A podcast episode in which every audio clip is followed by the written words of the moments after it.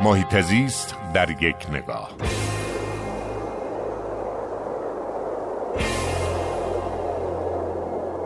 موضوعی رو که ما کمتر در شهرها بهش توجه می کنیم آلودگی صوتیه.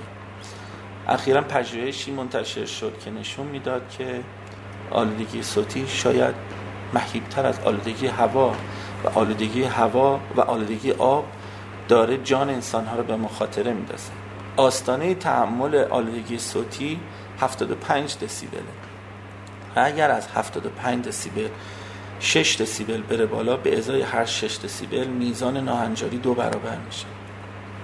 خوبه که شنوندگان عزیز رادیو ورزش بدونن که متاسفانه 70 درصد کودکان ما در مناطقی قرار گرفتن در همین شهر تهران که آلودگیش حدود 80 دسیبل و در زیر اتوبان فردی سکرج آلودگی 90 دسیبل اندازه گیری شده.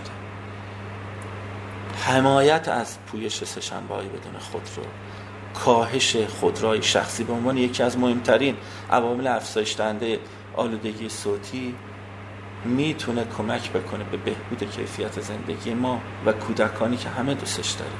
ما کمتر به این موضوع در حوزه سهشنبه های بدون خودرو توجه کردیم.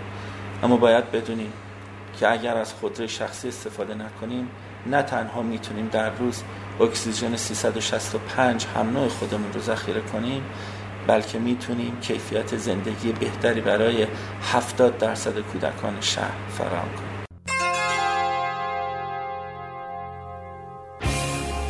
هر جا حال محیط زیست خوب است حال مردم خوب است.